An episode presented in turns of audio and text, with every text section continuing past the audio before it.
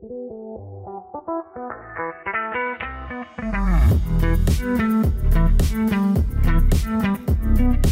everyone. This episode is going to be slightly different, but in a really positive way. So, on the 27th of October, we hosted our first face to face podcast event in London. We had over 100 recruitment professionals in the room, and we had a brilliant panel, and we had a really honest and open conversation about what the hell we've learned in the last 18 months and what are we sort of keeping front in mind right now and going into uh, next year. So it is slightly different. I sort of speak to the panelists for about 15, 20 minutes, and then we do a really solid uh, amount of Q&A from the audience for another 20, 30 minutes. So it's really interactive. It was a great evening. The audio should be fine on the audience questions. It may not be as crisp as you're used to, but still you can hear the questions, you can hear the interaction. But I hope you enjoy it. For those that came last week, thank you. And uh, really excited to put together the next face to face event, which is going to be Q1 next year in Manchester. So if you enjoy and like what you hear and would love to be part of the next one, then just keep your eyes peeled of when we announce the next face to face event. But enough from me. Enjoy the episode. Hello. Lovely. Hi, everyone. All right. Okay. Cool. So, how we're going to do this? What I always find when I go to events is that when all of you get involved, ask questions, get your questions answered, is typically when I get the most value from events. So, how we'll do this is first 15, 20 minutes, I'll ask them some questions. Um, a lot of you submitted questions already, which i I've got written down here, but we'll get to a point where if any of you want to ask questions to Toni and Chris, please put your hand up, don't be shy, and we'll make it interactive and yeah, get your questions answered. And yeah, we're here to learn, collaborate, so please get involved as and when. Um, but why don't we just do a bit of an introduction for those that don't know who you are? So Toni, let us know who you are, your world, and uh, Chris the same, and then we'll, we'll kickstart. Okay. Uh, hello, everyone. My name is Toni Phoenix Coles. I'm the managing director at a company called Digital Gurus. Uh, I've done recruitment since I was 21, the classic fell into, uh, and I've kind of risen through the ranks. Uh, it's my pleasure to be here today. Hishem, thank you for asking me. And again, I believe a lot in sharing, learning, collaboration. So for me, please ask all the awkward questions that you're genuinely thinking, and I'll answer as best I can if I can. Awesome. Chris? So I'm Chris Sheard, the owner of a company called SR2, which stands for Socially Responsible Recruitment. We're four years old, uh, 40 heads, Bristol based, um, launched in London in Jan, so we're still still a young company, so happy to again be open. Thanks, Hishem, for, for inviting us along. Yeah, thanks for coming on. So let, let's just kick this off, like high level. Toni, I'll come to you first. Like, like I know it probably just feels like a blur looking at the last 18 months and right now you just all you can see is all the amount of jobs in front of you.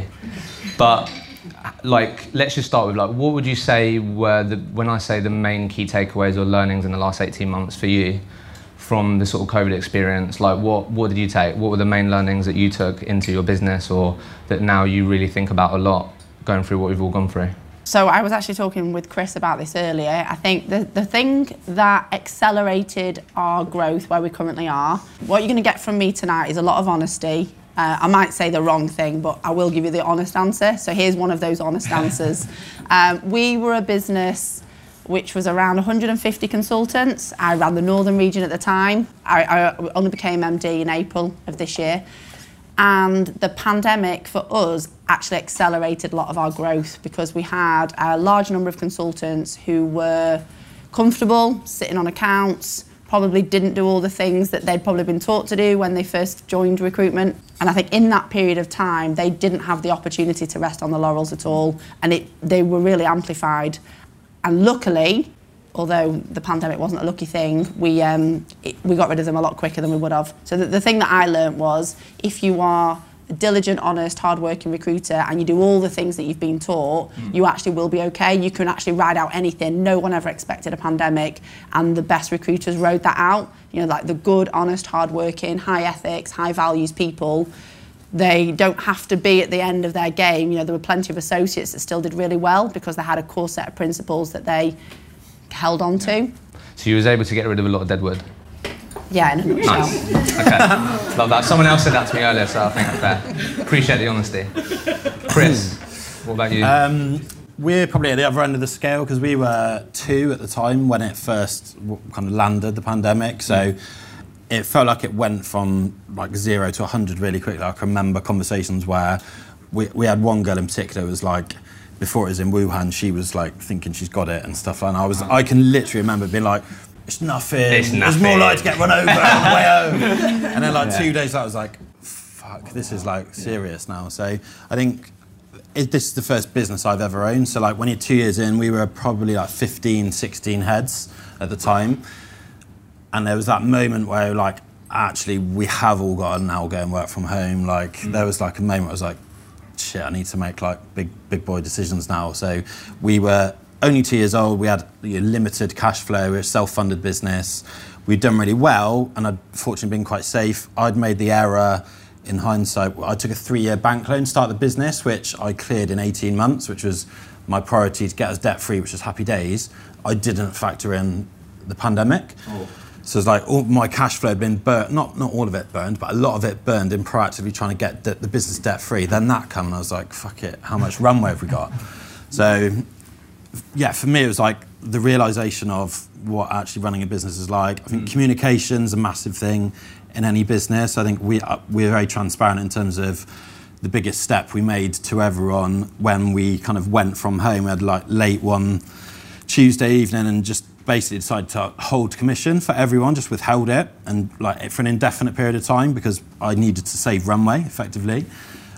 And that was a tough conversation to have with everyone. but actually, everyone was like super sound about it. Not one person was like, no, I'm not having it. So, communication, being transparent was kind of the biggest learn from it. And if you do communicate in that way, then actually how people respond and what you can probably get away with in, in the face of a pandemic was pretty pretty large. Nice. Again, thanks for being honest. Let's let's just get this out of the way. I know we've all been like LinkedIn polled to death on like work from home, but let, let's talk about it. So obviously, yeah, Toni, you mentioned the size of the company you work in, but like where where are you at? Like what what is as a, as a leader in in the business? Like what is your mindset towards working from home, towards building cultures remotely? Like what what what's the vibe? What what what you what's going on?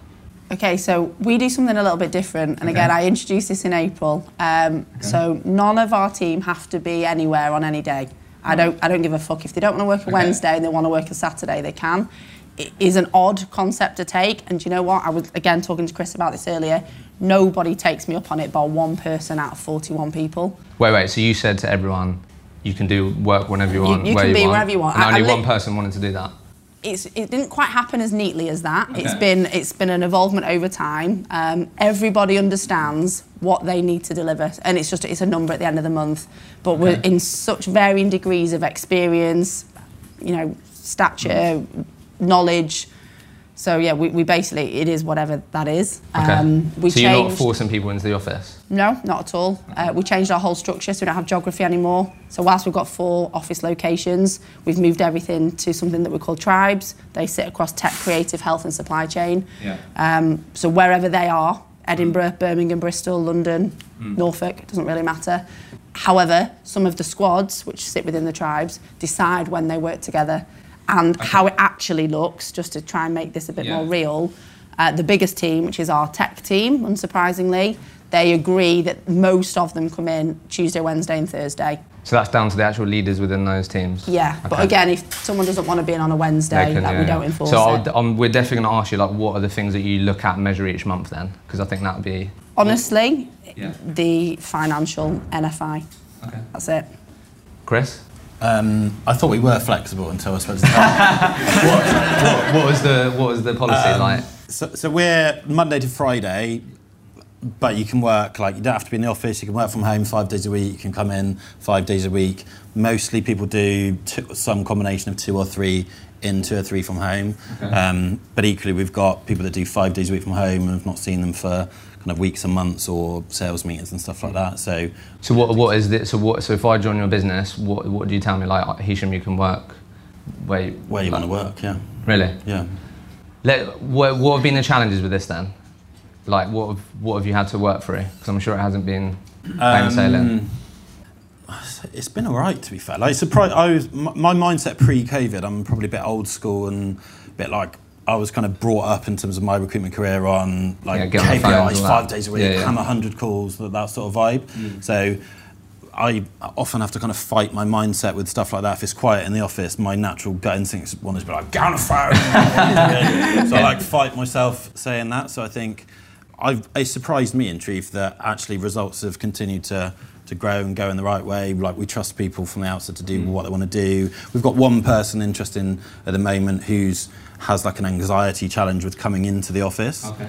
So he just hasn't stepped foot in the office whenever. As long as he's delivering, he's fine. So Toni, NFI, so just b- billings basically. Yeah. Yeah. What goes through your head when you see? So I spoke to a couple of owners who, like, they can see when people log in, like they, they can see they start might have like just gone onto their laptop, 10:30, casual little start, then maybe didn't put too much output that day. What do you look out for when you think, mm, not sure if this person is really holding themselves accountable, not sure actually this may work? For, I don't know what. What do you feel about that? Is, is there anything you pick up on, or how do you approach those things? So I'm a bit ashamed to say that we don't actually look at things like that, and we and we and you know what we probably should a bit more. So I'm not saying that that's the right way. By the way, I think we're just we're quite a lean company, and you know it's high pressure. The market's really hot at the minute, so everyone's all about selling, selling, selling, and Yeah. you don't tend to look at things until they're going wrong. And because I think we're doing well, you're not really, you haven't got the microscope on it so much. I can give a really good example though, and it is quite subjective, being really frank. So we've got every single person we hire, it's a, it, you know, it's a little bit geeky, but they're, they're joining like a family. Yeah. So I, I look at things in chapters. You, whoever you are, you know, whether you're 21 out of uni or 18, you've never been to uni, or it's your second job, you can kind of give yourself a bit of a period as to why you've moved in that job at that time. You know, you're pissed off with your boss, or the commission's rubbish. You kind of got these chunks of people. So to get all of that group of people, which could be 10, 15, 20 facets, to be aligned on a journey, like that is a little bit of a challenge. But mm. that's the thing that I'm really passionate about Okay. Being really transparent, really open about what we're trying to achieve. So at the moment, we've got like a three-year chapter. I, I call it a chapter. Hopefully, most of the people will continue on to the second chapter, but I've got everyone focused on this one chapter. So with that in mind, we just you know communicate everything, kind of what Chris said. Yeah. Be really transparent about everything that we're trying to achieve. And the one example that I was going to share with you, like what we look out for, there's a principal consultant. He's been remarkable. Uh, he joined us. He did 110,000 in his six months. You know, I, I didn't even know that. I was sat in his probation, and I'm like, all right, well, this is an easy pass. However, he's not that present at the minute. Not that he has to be. Or interviewing around? Interviewing another no, no, was in not in the office. no. He's not present. He's, he's not, he's not in the office. He's not in the office very Okay, much. okay, okay, But okay. like when I try and ring him on, and I don't try and ring him that often, so on the odd time, so you know, you just get a bit of a feeling. Yeah, but yeah. I, I appreciate that that's not sustainable. You know, I'm the MD of a company, and I can't just have a feeling about a consultant. Yeah, yeah, sure. But we're a team of 41. It, Yeah. To me, that's reasonably manageable. Yeah.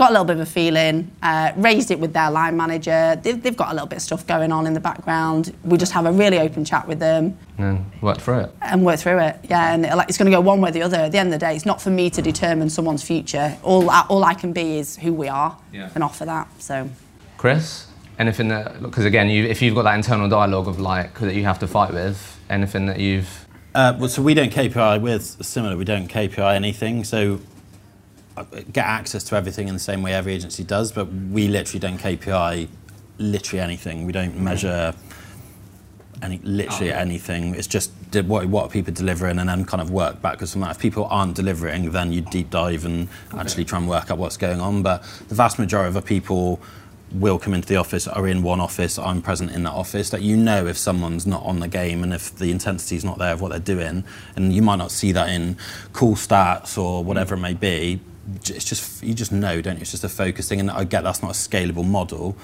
um, but I think at the stage we're at, it's fine. I just, uh, KPIs for me, you just start chasing a number and lose sight of what you're actually trying to achieve. And there's, lo- there's loads of examples in our office, and Jack who sat there, he was our fifth employee, first hire outside of the f- kind of four that we started with, and he, he was sat on the end of my table when there was like six of us in a little company, and I remember sitting there in like his second month thinking, the literally I could touch his phone. And I was like, he's not picking up the fucking phone. Like in my head, I was like, he's just never picking up the phone. And then deal one, like come in, sec- I think it was second month, he banged in three deals. And I was like, how the fuck is he doing that? he's not even picking it up. Yeah. But you can do it. yeah.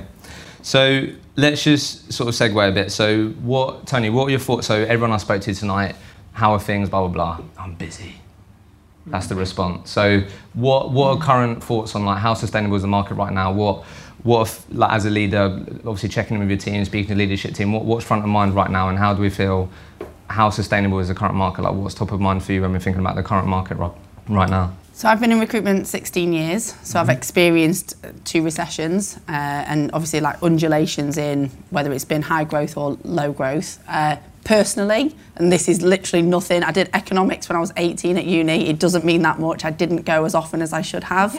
Um, I personally think this is a bit of a boom bust situation. I think we've got about three or four years. Which actually most people would be like, fucking brilliant. Three or four years, like this is great. That's what I personally think. It has nothing other to do with a feeling, okay? Before you start backing me on um, Yeah, yeah. what I'm betting on. Um, in terms of Just like what's top of mind, just with how crazy it is at the moment that you're keeping an eye on. for me, just kind of like riding the wave, but without like never ever compromising on what you're trying to achieve. I think it's the most important thing. Just like f- for me, honestly, everything. Recruitment's the mechanism, but people are the function. So internally, it's the people. We deal with people who are candidates, people who are clients. Mm-hmm. People are our product. So just always doing right by that person, but just staying really true to a core set of values and principles. Because the rest, I'm not bothered if we're not number one. I'm really not. But as long as we're achieving well, I I actually think uh, kind of like the rabbit and the hare, tortoise and the hare. Okay, yeah, got you. That one. Yeah, yeah, Third nice. wine. Chris, just like how sustainable. So you've been in the game for a while. What thoughts? Um, yeah, my I my gut feel. I'd love it if it's three or four years. My gut feel, based on nothing other than just me being probably mo- a moody old bastard, I feel like it. It's got to burst sooner rather than later. So in my head, I'm thinking like early next year, like Q1. And I think mindset is just like obviously ride it, enjoy it as long as you can. Like it's pretty much a delivery job for the whole business at the moment because jobs are, you know, everyone's got jobs coming out of everywhere. So it's like just deliver it, do the best you can, and kind of ride it as long as it as long as it lasts. If it's three or four years, happy days. If it's three or four mm. months, Okay, so on this then, let, us talk about yeah, like actually in the trenches right now. So talking about how crazy it is, something I've definitely noticed is just a real shift in just the recruitment companies that I speak to. Like, I'd love to know how many recruitment companies before COVID just did contingent recruitment, and then how many now do I don't know retained on-site solutions, blah blah blah. So, question Toni, for you, like over the last 18 months, have you what have your solutions? Have you innovated your solutions? Like, how have your recruitment solutions changed, and, and have they? And if so, why? Okay, honestly, not really. Okay. I'd love to say it was a little bit more sophisticated than that, but it hasn't been. Um, lots of contingent recruitment. We've seen our contract number absolutely go through the roof, uh, which has just been crazy, like unexpected levels. Um, I haven't really seen any retained. If I have to really think about why, it's probably just that classic not asking the question. Again, just being really raw with my answer. And in terms of any wider solutions, at the start of the pandemic, uh, there was a couple of different people within our leadership team at the time, and uh, there were some wacky, you know, alternatives. Oh yeah, like uh, you know, this whole try before you buy, and we'll give you this for free. And I'm thinking, what the fuck? so yeah, we, we didn't actually roll any of those out, but you know, I, I, I do remember at the start of the pandemic, it was just such a weird time, and there were. And I, I completely understand why many different alternatives to that. So, so still now, as many contingent your team do. Honestly, yeah, Fair. yeah. Chris, I know. I feel like you've done a few things, right, or not? Yeah, uh, so we're still largely contingent, but we do kind of some committed spend stuff, which is yeah. What, just like monthly- okay. Um, and we launched. We didn't do a great job on it in truth, like a subscription thing for cust- any customers more than ten hires in a twelve-month period.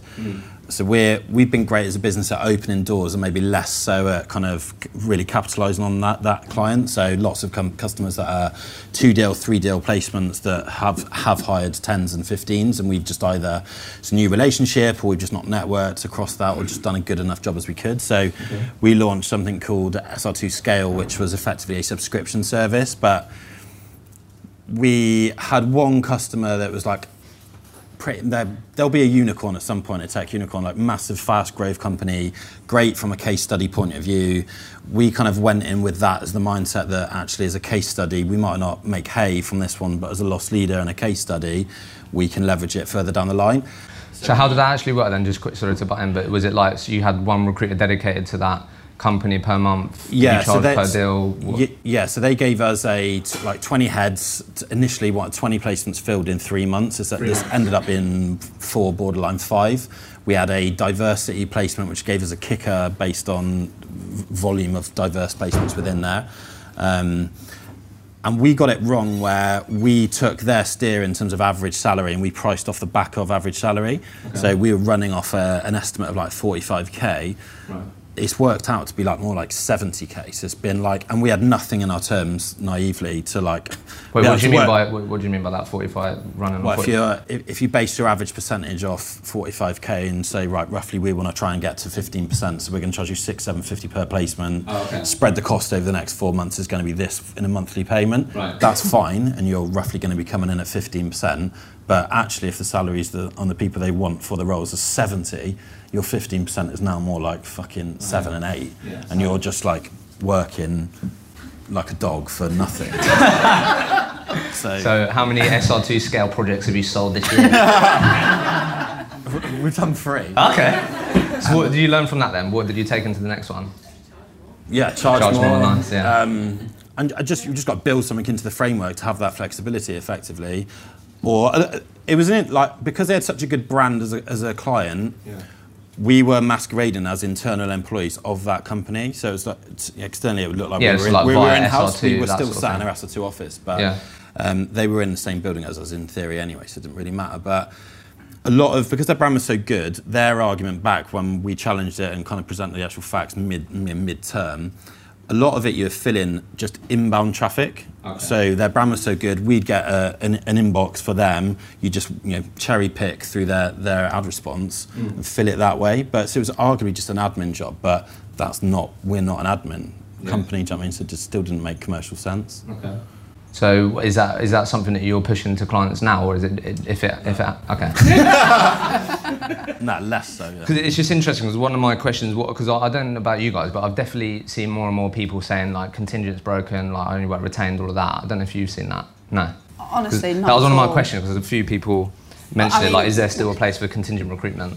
Like we're, we're a business. clearly. We, we've got 42 consultants. You know that to me is like quite small. That there are like thousands of consultants. So that's my opinion in my world. We've got four offices in the UK. Mm. Whether that's right, I don't know. But a- absolutely, I guess the slight change for us is contingent recruitment. More perm has become more like contract.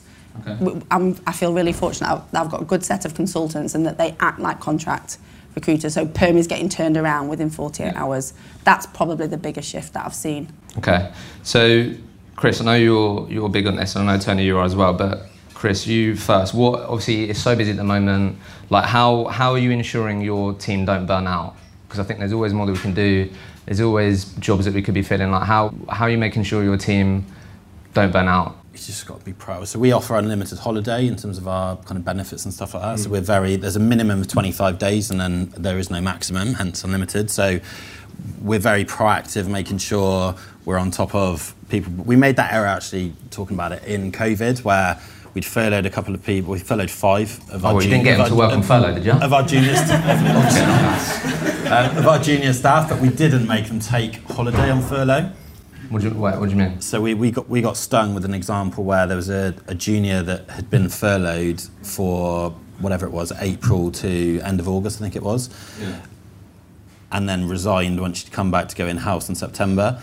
I'd given her, n- I didn't, whilst they were on furlough, they were sat at home not working, as you say, and I hadn't proactively said, even though you're on furlough, you've got to take whatever 10 days whilst you're on furlough is holiday, even though there's been no material change to what they're actually doing because they're not working anyway. Okay. But I hadn't done that. What it meant is she'd accrued a load of holiday and I had to pay it all out. It was just like, and I topped, I topped her up to 100% as well, so it was absolutely fuming. To be. But What about you, Toni? What are you? Because I think this is really important.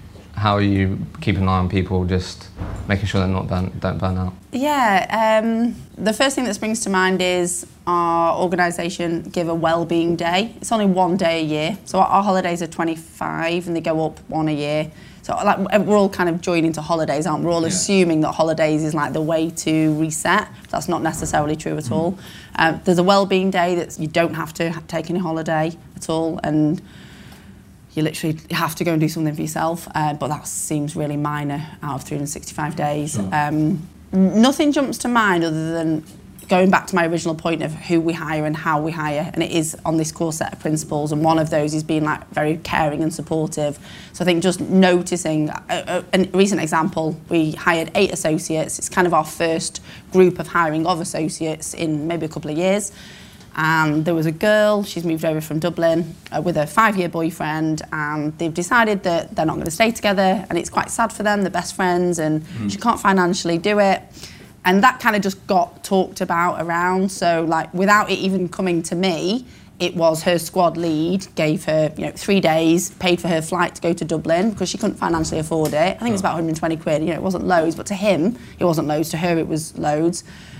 And there's lots of like these little subjective things. So my priority is to ensure that there's a level of fairness because it's that sounds wonderful, doesn't it? And like, oh, what a great thing, and he's done that. But what you don't want to do is make sure that someone doesn't get that just because they don't yeah. talk about it. So it doesn't really answer your question other than really getting to know the people mm. and just being like no red tape can make really quick decisions. communication again.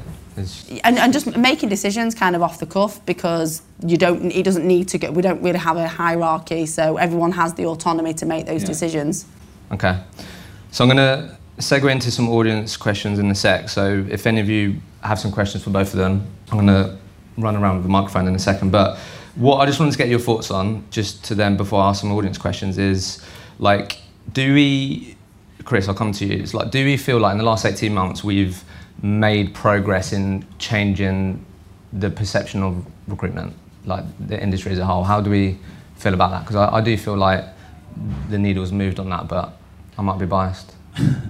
I, I would say it has massively. I think it's we we still got a long way to go, but like socially responsible recruitment is our business's name. So, as a, from a personal point of view, for example, we give five percent of our profits to charity. So we've donated over ninety-three thousand pounds in our first four years to, to local mm. charities in Bristol.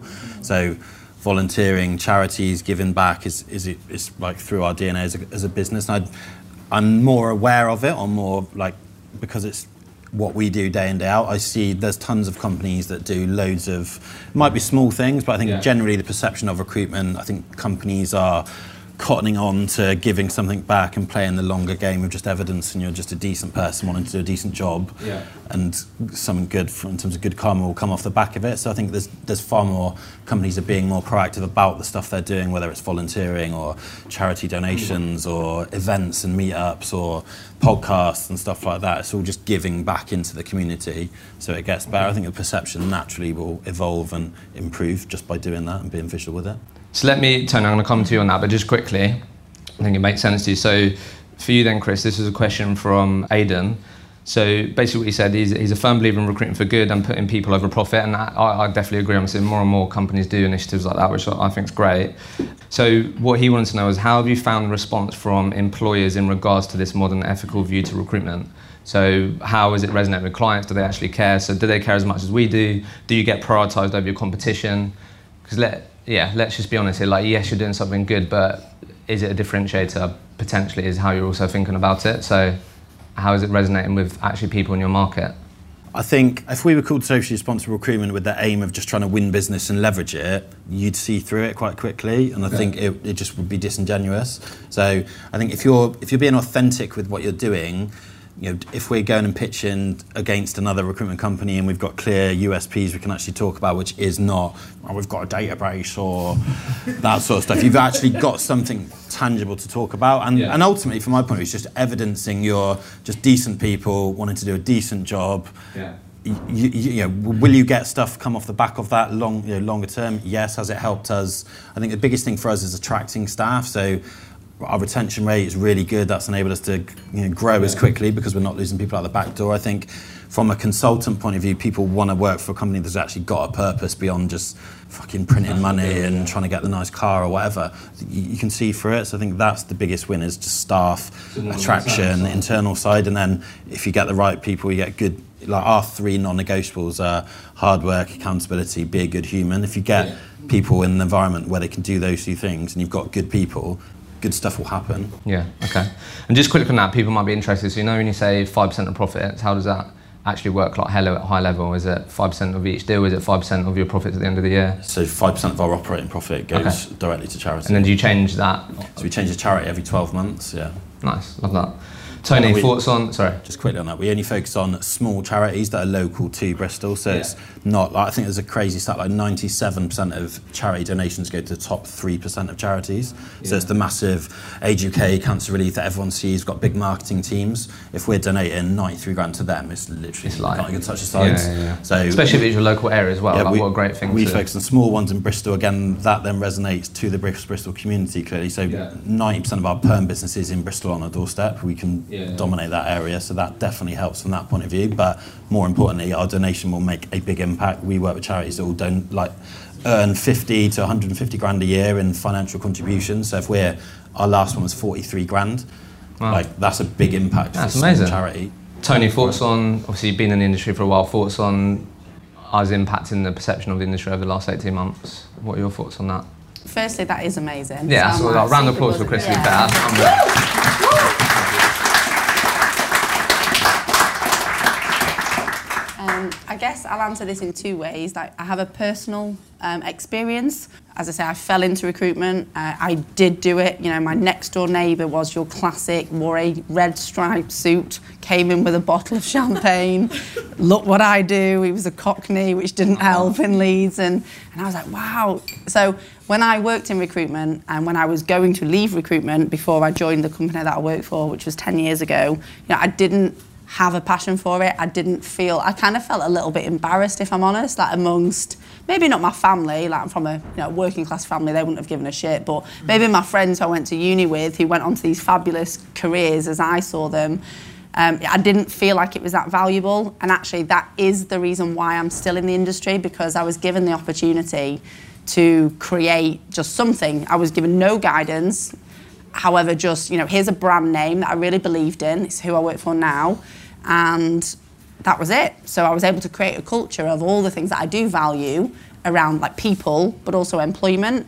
And I think just to succinctly answer your question, it's, it has changed massively. Mm-hmm. But let's be real, has it changed massively for clients' perception? Potentially not. Yeah. So I think when we're answering this, like I, I'm Chris, I'm sure you're the same. When I interview people, I will now hear the line like, "So why do you want to get into recruitment?" And they will say things like, you know, the commission comes in there, but they will say, "Yeah, I want to make a positive impact when people make their career change." I did one this morning. Do you I- actually buy that? so I, I said to the guy this morning, so he worked for Virgin, I think, in sales. He's 26. And I said, hang, hang on. I said, give me an example Yeah. of a time that you can speak of a person where their job choice, their change of job, the choice that they made has either positively or negatively impacted them. He said then, he said, okay, well, my dad, my dad had this job opportunity and it sounded too good to be true and, and he took it and he put our whole family at risk and he mm-hmm. went on to this whole spiel and do you know what, that, that actually was genuine. But I do wonder if there is that question because I think that surface layer that Yeah. you've just identified is absolutely true. Mm. I honestly believe now, if you'd have asked me 10 years ago, I was all about the commission and all about the lovely things that I could do and buy. Yeah. Actually, you know, other than my family, you know, my husband and my two children and my wider family, I love my job and I am there. I'm not there loads, you know, maybe six hours a day. I feel like I've got that right now. But it is a big part of me. I go to bed and unfortunately I do think about work. I think it's really hard to go to bed and not think about the things that are important to you. So if that thing isn't a genuine passion, like honestly, I could be knocked over by a bus tomorrow, mm. touch wood, you know, I do live a long, healthy life, but my advice to anyone is like, do something that you really do care about and find the value in it. Mm. And I think there are more and more people that genuinely ah. believe that. I don't think I'm unique in that thought process. Mm. So being able to share that with others and that almost ripple effect, I think is really positive. I would just love clients to believe that transition rather than see the It's transactional like, nah, they're just in side. it for the money.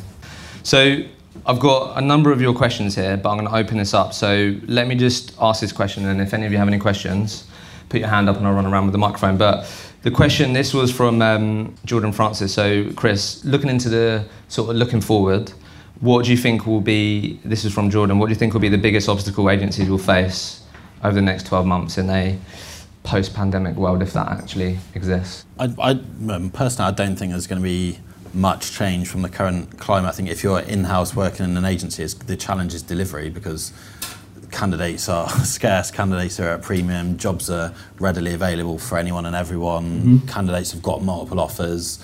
candidate control is going to be the biggest challenge and continue to be the biggest challenge probably in any recruitment company for the next 12 months or three or four years if it carries on that long or three or four months however long the case like candidate control is absolute key because they're king they can cherry pick they'll get multiple offers closing them's the challenge It has been hiring for a long time, so For I- yourself? or- Yeah, I fully, I fully echo what Chris has said because candidates Candidate is. side. But I just think everything else, like when businesses look at how they're going to grow, it can be anything from investing in you know, wider TA support, marketing support, um, tech that they have, and all the various things, or even like inbound sale, whatever it may be. If you haven't got enough people on the ground, like there is a maximum capability per individual. So for me personally, that internal growth, and and also, are, are some organisations going to you know, play devil to the fact that they're going to increase their headcount and compromise on their, either their culture or their values. And lots of people will. You know, they have headcount quota that they need to hit. But then what is going to be the kind of negative ramifications of that? Hmm. So yeah, for me, like in, internal people. So still candidates, but a slightly different lens. Cool. So let, let's open this up then. Who can kick us off? Please don't be shy. Next, next 10, 15 minutes. Let's get this going. Right, let me run around.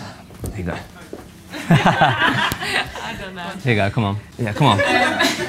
Doing recruitment talent, so we're working with recruitment companies every single day, and based on what you guys kind of pitch for, taking it back to the work from home, you are probably two of the most flexible companies I've heard of or you know had contact points with. You talk about kind of performance, like and having no KPIs and the work from home. So, what do you actually then implement when someone is struggling if they're not in the office and they're not with the team? What are you actually doing, especially like rookies, for example, or new people joining your business? How do you actually then manage that and build that for them? I suppose because like you know not being in the office and maybe not managers and stuff, and that's a massive gap. good question Do you know what? I, I don't. I don't mind jumping in, and I think the audience will probably appreciate again just a little bit of raw authenticity here. And I hope this lady doesn't mind. So I have this exact situation at the moment with someone who's in the audience. Yeah. So we hired uh, a young lady, and she had, I think, a, a limited amount of experience, and then went out of recruitment for a year, and then has come back into recruitment, completely new market. And not only has she come back into recruitment to join us, so whilst we're an established business, she's joined a particular office location. If you recall, I said earlier we don't, we're not structured by geography. But it just so happens that this particular location doesn't have many heads in it because the majority, 95%, all work on client site.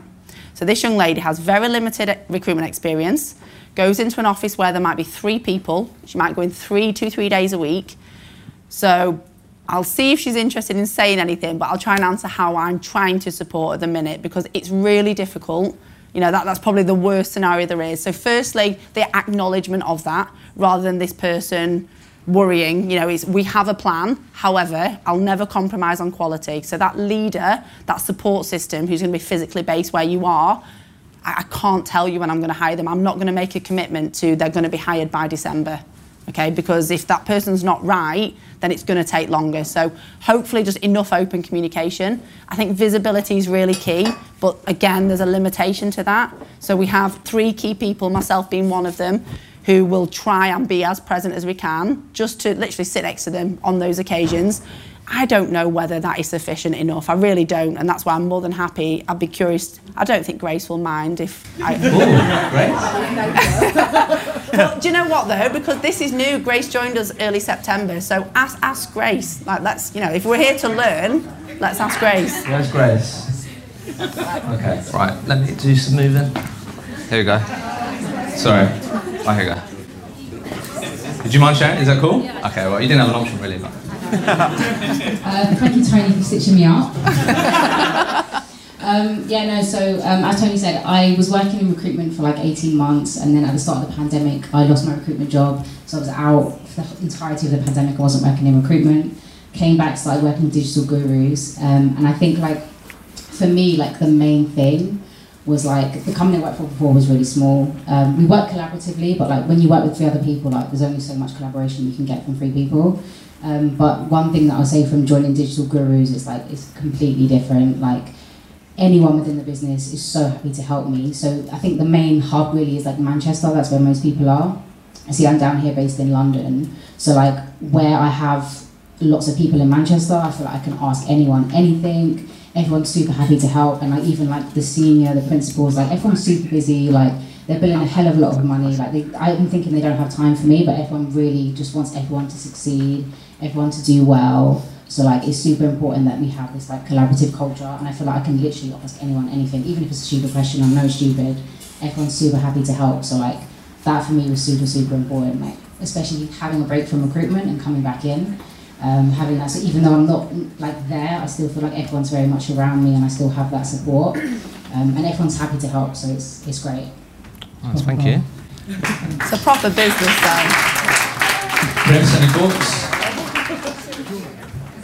I'm I'm not going to answer any better than Toni just has, but I think like your starting point is always got to be trusting people. I think at times like you, you almost approach that question with the mindset that oh they work from home, they're just going to be watching Homes Under the Hammer all day and not doing anything. Whereas if you're people have to be accountable for what they're doing, whether they're in the office, at home, or wherever.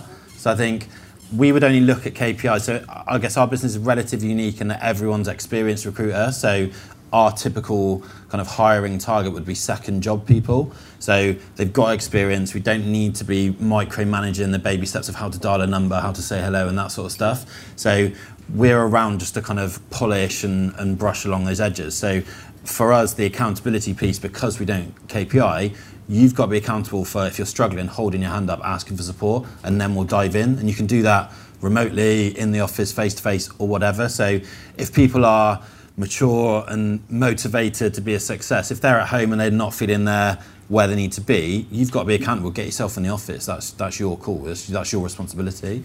That, that's, if they are in a position where they don't feel like they're performing, then it's, it's not you grabbing them saying you've got to come back in. It's for them to make that decision. Yeah, I mean, if someone's not performing, if you don't, but- well, they, if someone doesn't perform, then we're a high performing business. Then not like you know where that's going to end. So, you, It's fair, that. like that's the reality. If you're just going to sit at home, not perform, like who wants that guy or girl? So that's the reality. If people if people aren't performing, then you'll deep dive and look at it. We're not just going to blindly be like, you're not performing. I've got literally no idea why. Like then you look at it and then you can start to like dive into it, spot the gaps, support, coach, try and plug the gaps. And that doesn't necessarily mean, oh my God, you're not performing, therefore you have to be here five days a week. As long as you've identified the gaps, they've got to be accountable for delivering against you know, the support that you've given them. And then you should start to see an improvement. And if you don't, it's a different conversation in reality. Mark, question? Yes, question for Toni. So I just want to clarify a point you made earlier. You said um, COVID accelerated your growth um, throughout the COVID period, and you're currently at 42 heads. Is that right? Well, I misheard. I think when you were before before COVID started, you were at 150 heads. So 110. Okay. So why I was sort of thinking that. So you, you've obviously gone down. You've shed 70 people, and the 40 people have delivered a bigger number. So 110 delivered 10 and a half, Yeah. 41 deliver 6. Yeah. However, our EBIT is 1.5 and it used to be 900k. Which is amazing. Congratulations on that. What I was interested in, now it's obviously switched to more of a delivery function. Was there a point where you thought, actually, I'd rather retain sort of 20 of those sort of people? Because what I found in my own business, we, we're, we've reduced our headcount by half the consultants, and yet we did the same number as we did the previous year. Yeah. But I'm almost in a position now where I'm thinking, oh, would, because delivery is now the most important thing, we're almost looking for the same people that we almost got rid of. Because we almost had it where you said people were sitting on accounts where Yeah. business development was more important to be able to get those relationships. And I was also I was wondering now, as well like, what's your what's your strategy regarding hiring now? Would you still look for people that were great at delivery and not so hot at looking after those relationships, or are you still looking for those you know, business development and relationship skills that are so imperative to develop the account? Cool. So I understand what you're saying. A slight, um, slightly disconnect there in that we didn't get rid of delivery people. When I said people were sitting on accounts, they were 360 billers. However, they were sitting on accounts getting paid as a 360 biller. So they might have been getting paid 60 grand, 70 grand basics with decent-ish commission and not bringing in any new business, which obviously from a profitability perspective was really poor. Currently, we've got two delivery people out of 41. When we had 110, we probably had five delivery people. So we're, not a delivery focused. However, I, you know, in the reality of that, there's lots and lots of, we're kind of working squads. So our squad is our specialism, if you will. We've got a product squad, there's five people in it. Four of those people in our product squad aren't as experienced and actually end up delivering. Yeah. Does that make sense? But we don't have a delivery function. Can I, can I ask one question on the back of that as well? Of course so, you can. To trigger to hire, you know, I'm looking at my own team and thinking, actually, they're bursting at the seams and they're all having a great year. You know, six of them are here and they've all had record years. But would you now trigger to hire when they're, they're at maximum, or would you think, "Do you know what, we just invest in a team anyway on the basis that we, we could hopefully get the business in the future? Because I think we're all in trepidation of where the market will go, whether, you know, if it will continue this sort of rampage of delivery. But also, Yeah. what concerns me is finding great 360 people now Yeah. that understand the craft of recruitment, getting people to the hiring table is so, so tricky. And yet, there's so many people that I could train to be a delivery person that in six months' time, when the market might shift, I'll be looking at actually almost like, could we be getting them out of the business again? Of course, okay. So a- an easy one for me because my mm. philosophy has never altered in the 15 years I've been doing it. I've never, ever, ever stopped hiring. So as a general room, because it's so hard to hire, even recruitment freezes or, or you know, our profit is not as high as we want it to be, you, you can't afford to do that. Okay, you might raise the bar a little bit more in terms of, you know, let's say you've got five people and you're thinking, fucking hell, I'm going to pay for five people's salaries. I'm going to take the top two. That's a very, very different mindset to saying I'm not going to hire. But then also, just to go on to your point where I think you're talking about, should I hire delivery people? It's going to take them six months. In reality, when we do hire, we only hire 360 people. But in that six months, of course, they end up mostly doing delivery. But again, it, it, is a mindset for me. If you hire someone to do only delivery and you hire someone to do 360, however, the expectations are lower to do 360 deals, but it's there, I personally, it's the classic, um, they don't know any different. So like, I, I, we make it quite, I wouldn't say high pressured, but there's certainly no airs and graces between you're only going to do this part of the recruitment life cycle. From day dot, here is the job, you're going to be taught it all, you're not going to be great at it all straight away. So I, I would maybe less emphasis on the job title and actually just hiring is so hard that we're going to always look to hire. When we identify people, the, the other thing I don't do is I, I never have an org chart. So I never sit and think I want three there and two there. Like I've got my idea of where I'd like them, and obviously if they have no recruitment experience, I can try and put them in an area. But actually, it is a people-based business, and it's shit because if one person leaves, that can be really harsh. But another reason why I've created squads of like chunks of specialisms is if Digital Gurus are known for doing cloud, all right, my top biller does cloud, right? So he does 800,000 on his own. If he leaves, it's fucking brutal. It really is, yeah? It's a fifth of the business. However, I don't want to have a business that's underpinned by him leaving. So we will create an identity over this cloud squad where he's got five people working for him. And his behaviours are so on point with where we want, what we want to achieve that it's about Digital Gurus delivering a, a good cloud model to our cloud customers yes, he's the top biller in cloud, but it, it's just kind of a different lens of how we look at it. Cheers, mate. Anyone else? So obviously, we've been talking about the fact that a lot of businesses, and recruitment businesses, have been growing since the pandemic.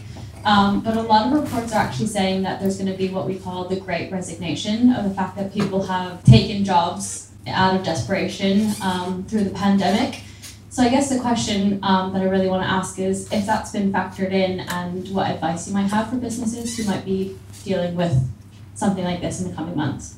Um, uh, yeah, I think from a from a recruitment point of view, that's just down to like, yeah. If I think of my like immediately think of my own business, I don't think we've got anyone in my business. I wouldn't hire someone if I genuinely thought they were just a stopgap because they've just been made redundant or on their ass and they just take anything. Because uh, for me, that I'll, I'll be confident in my ability to interview that person and think about what's their motivations, what's their career plans, do they fit into our culture, do they match our values? Because I think that would come true there. I think there's definitely I could look at cases in terms of com- like competitors where it would appear they're more driven by you know, a headcount target as opposed to a, a quality target. So I'd, I'd echo what Toni says in terms of always be hiring. If it means you have to keep the bar higher than it normally would be, then yes. But I think those sort of people, that's just a bad hire in reality. And those people who make bad hires now, people who make bad hires when we forgot the pandemic ever existed in a decade, people will still make shit hires in reality. So I think it's a it's a hiring, it's an interview process as opposed to anything else would be my probably honest answer. Fair enough. There we go. I have a few more questions, but if anyone else wants to ask anything, we'll keep this going for another five minutes or so. So you guys mentioned a little bit about mental well-being. Do you believe that if you implemented the four-day work week, you could um, see maybe an increase in productivity and mental well-being? Easy one for me. So I don't care how many days people work. I, I have to trust that we hire adults and they are capable of making their own decisions about when they work. Some people need support on that. It's really easy to say that. Who's hired somebody who has worked for a business that's been a little bit hit by the stick and they've been a fantastic biller and then they've brought them into an environment that's autonomous. I'm speaking from personal experience here. They actually haven't been very good because that's their way of working. So I've had a really harsh reality check over the last couple of years that it's not just about hiring good billers, it's about hiring people that are a good fit. And actually that word autonomy, it sounds great, okay, but it doesn't mean that you're great. Autonomy is just a factor in that.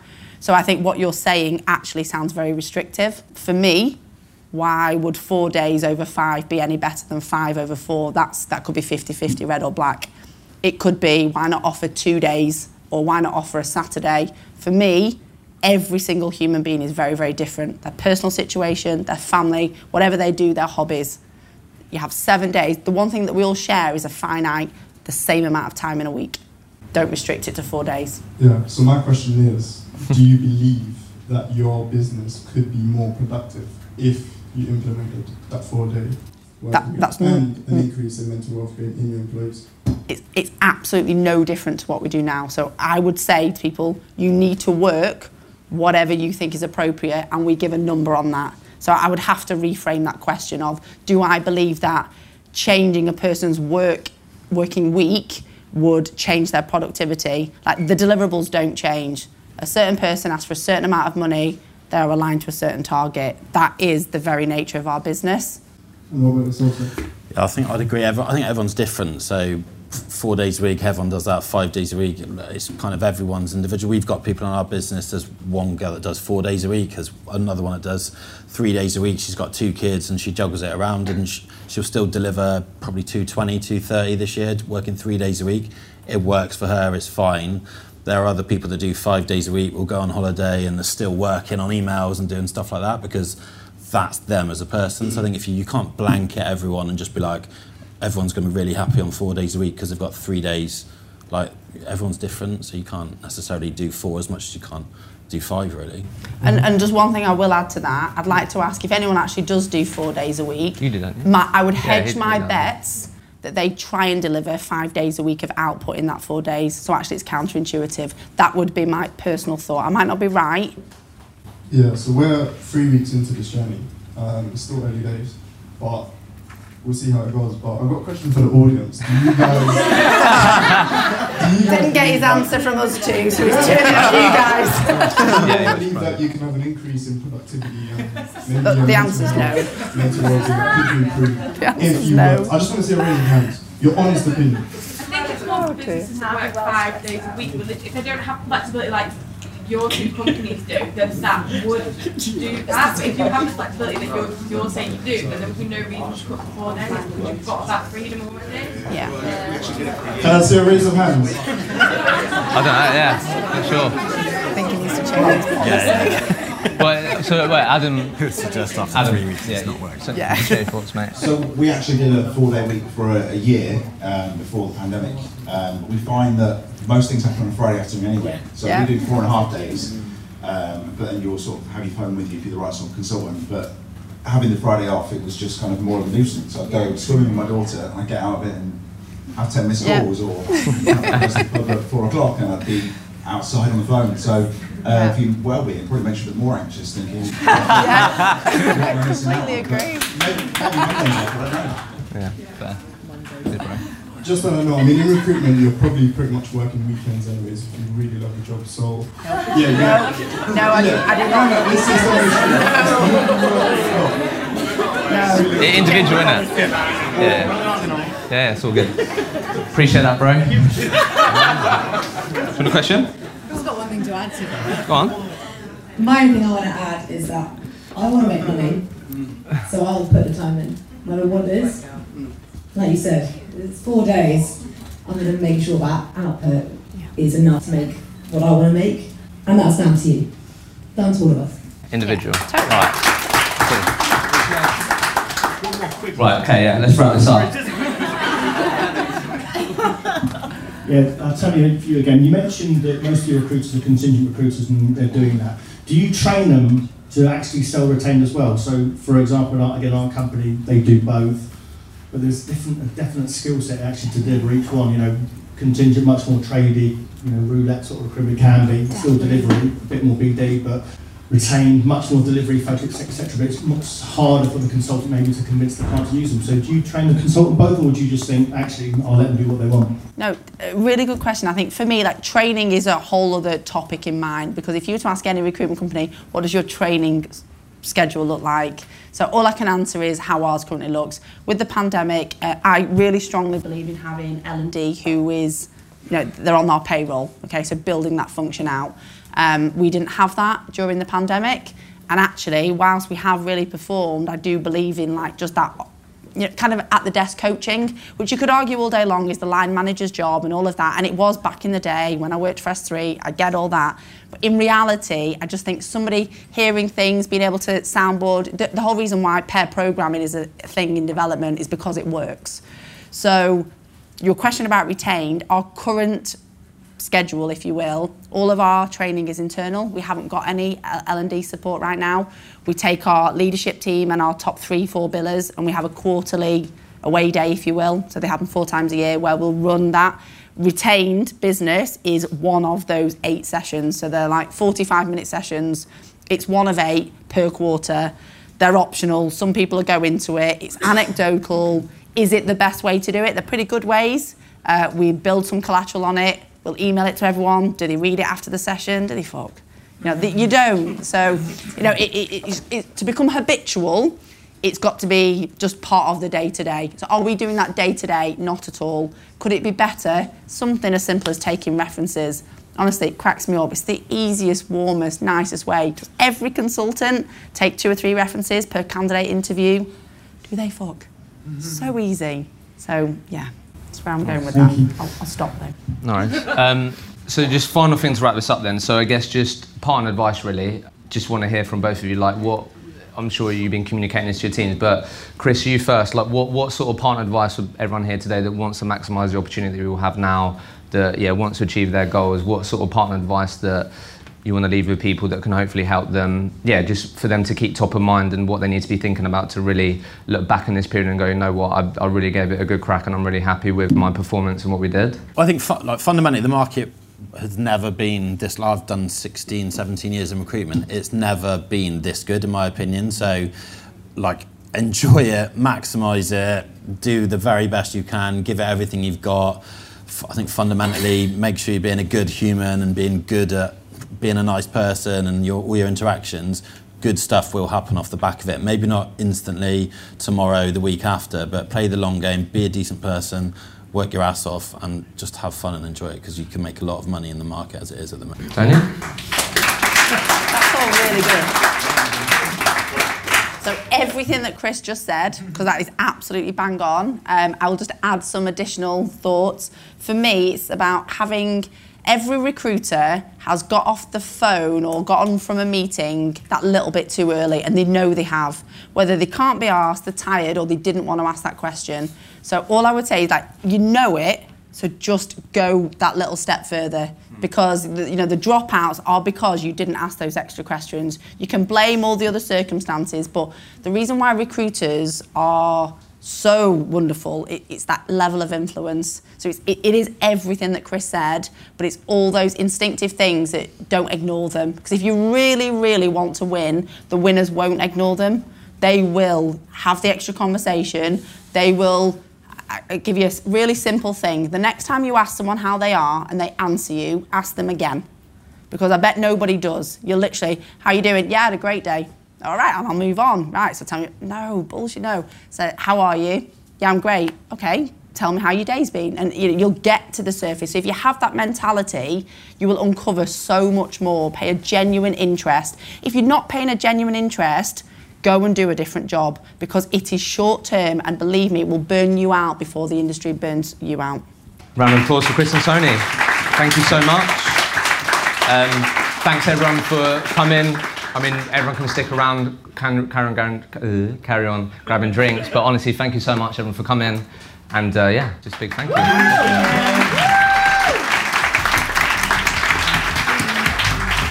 There we go.